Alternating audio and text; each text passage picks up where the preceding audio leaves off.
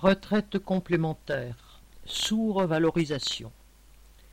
Les retraites complémentaires Agirc-Arco ont été revalorisées de 1% au 1er novembre, moyennant quoi le pouvoir d'achat des retraités va continuer de baisser puisque l'inflation est officiellement de 1,5% selon les chiffres de l'INSEE. Cette caisse de retraite complémentaire du secteur privé, fusion de l'Agirc pour les cadres et de l'ARCO pour les non-cadres fonctionnent selon un système par points.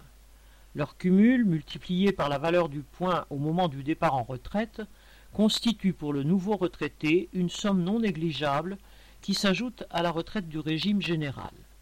Elle représente un quart à un tiers de la pension pour les ouvriers et jusqu'aux deux tiers pour les cadres. En 2020, la crise, les licenciements et donc la diminution du nombre de cotisations ont entraîné un déficit des caisses complémentaires de plus de 4 milliards.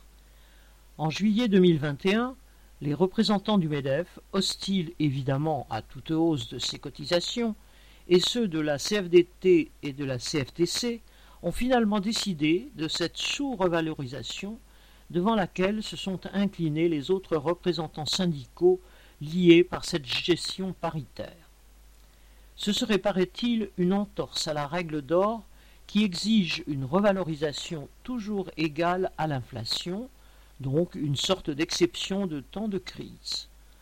En réalité, selon une étude publiée par la revue Capital, en dix ans, une sous-revalorisation régulière des retraites complémentaires a provoqué un manque à gagner de 4% pour les anciens salariés. Encore ce manque est-il mesuré à l'aune d'une hausse des prix officiels déconnectés des dépenses réelles des travailleurs. Faire en sorte que les retraites suivent la hausse réelle des prix est indispensable.